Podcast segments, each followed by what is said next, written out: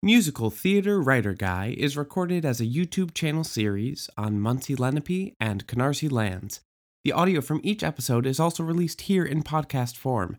To watch or to learn more, please find us on YouTube or through my website at michaelradi.com. That's M I C H A E L R A D I.com. Enjoy the show. You can have the best script in the world, the most wonderful content ever written, but if no one can follow it as they read it, then it's gonna get tossed out as junk. And we can't have that, can we? The formatting of a musical script, also known as the libretto, is pretty straightforward and intuitive once you know what you're looking for and what you're doing. And there's no one way to do this, just some general rules to follow to make it easy on the eyes of the reader so that they quickly know exactly what they're looking at and how it's supposed to function. Basically, it's all about clarity. You might be asking, well, why should we even care? It's a piece of theater. It's gonna be watched by an audience. It's not gonna be read. True, but in order to get your show on stage in the first place, it has to be read by those people who can make that happen.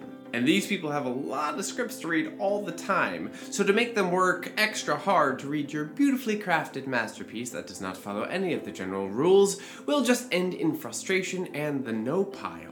And that's not helping anybody out in the end. We want more theater, not less. So here are some basic general rules to follow when formatting your musical script or libretto. Number one, the title page. The title page should have your title centered with a subtitle, if you have one, and then it should have the contact information and names of the writers. If there's a singular writer, it should be on the bottom left corner, but if there's multiple writers, you can do it across the bottom. The only exception to this is if you're doing a blind submission. In that case, please leave off the author. Number two, between the title page and the beginning of the script, we have what is considered the front matter of the script.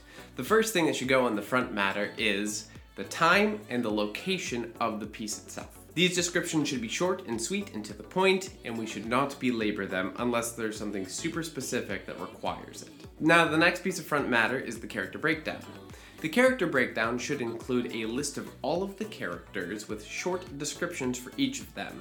If performers are meant to play multiple characters, please note which performers are supposed to play which characters.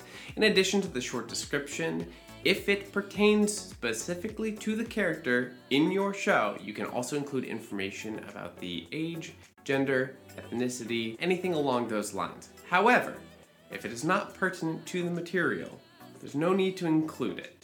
I personally feel that way, and I know not everyone does. So you make your own decisions, these are just general guidelines. And then the last piece of front matter that you can include is any further notes. This can sometimes just be author notes, or it can be extra context that's needed before someone reads the piece, or sometimes it's a list of past productions or development. We then hit the first page of the script. Now, the first page of the script should start your page numbering. There are a couple different systems you can use. The old school system is to do the act hyphen scene hyphen page number of that scene. I don't do it that way personally. Most modern musicals don't do it that way. You can just start with page number one and go up from there. Let's talk about font. Now, the old classic way of doing things is to use 12 point Courier font. It looks a little dated now. You don't have to do it that way if you don't want to. There are a lot of font options out there. But the general rule is definitely 12 point font. And if you can find a font that is easily readable and also has pretty even spacing, then go ahead and use it. Margins.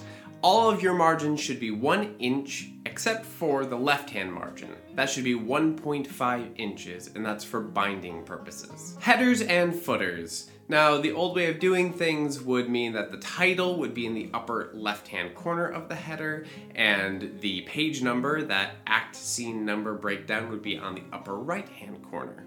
You do not have to do it this way. There are lots of ways to use your headers and your footers. I personally tend to put my name in the upper left hand corner, the show's name in the upper right, and then do my page numbers on the bottom right. But really, as long as you're including the title for sure the page numbers for sure, then you can do it however you feel comfortable. Alright, now that we're into the script, let's talk about the look of the script itself. By the way, this video and the previous video are both being made because they were suggested topics from the community. So if you have a video that you'd like me to make or topic you'd like me to cover, put it in the comments below and I will do my best to put that in the queue. Character names should always be centered on the page and in all caps. Dialogue. Dialogue is single spaced, it is left aligned, and it starts directly below the name of the character. There's no space between the character name and the start of that dialogue. Stage action gets a little bit trickier because there are a couple different things you have to note here. If there is stage action within a line that is dependent on what is being said right beforehand, then you do want to put it within the line itself. This type of stage action is going to be without normal sentence capitalization and without punctuation. Stage action that is not dependent on what is being said at the time will have a full space above and below, as well as actual sentence structure capitalization and punctuation. However, all types of stage action should always be indented 3 inches and it should be in parentheses. When using character names within the parenthetical stage directions, it should be in all caps if and only if it is pertinent to the actor playing that role. For instance, if it says Henry exits, Henry should be capitalized. Song titles. Song titles can be stated within the stage directions themselves, or they can be separated out and just kind of listed boldly as though it's the start of that song. However, if there is music starting before the song proper happens, please indicate that in the script and you can put that in the stage action. Now that's dialogue, but what about lyrics? Lyrics are indented from the left margin, they are in all caps, and they are single spaced. Now, we do want to separate out our sections of lyrics by stanza. So you have one stanza grouped together, a blank space, and then another stanza. Whether that's a verse and a chorus sort of deal, or if it's the AABA sections of a 32 bar chorus. The question I see a lot is where do you do your line breaks when you're writing out your lyrics? Honestly, it can be based on musical phrasing, and it could also be based on the rhyme scheme, or something in between, or both. It's really up to you and how you think it best reads off the paper. Now, the only other thing about lyrics is when you have more than one character singing at once, you want their, their separate lyrics to be in columns side by side. If you have more than just two people singing at the same time with different lyrics, then you, you can do two, and then you can put the other one or the other groups below. You just want to make note that it's all happening simultaneously. What about how to end a scene or end an act? You can just end a scene. You don't have to write anything afterwards, and then you can just start a new scene. Uh, this can be with a new page or it can be on the same page. It depends on the style of your show. As far as ending an act, you can just write end act one, or end play, or blackout. It really doesn't matter at that point, just as long as it's clear to the reader what is happening in that moment. Now, any other formatting, or even adjusting the rules that I've mentioned, is totally up to you. As long as it is readable, clear, and consistent, however you're doing it, you're doing it right. If you'd like some examples of these, as well as some other technical writing concepts, the books mentioned in this video might point you in the right direction.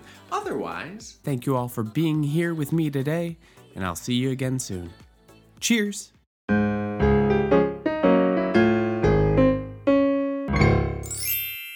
Thank you for listening to Musical Theater Writer Guy, available wherever you get your podcasts. If you enjoyed this episode, please make sure to rate and review this show as it really helps others to discover what you already know. And please do share this show far and wide so we may all become an even closer musical theater community.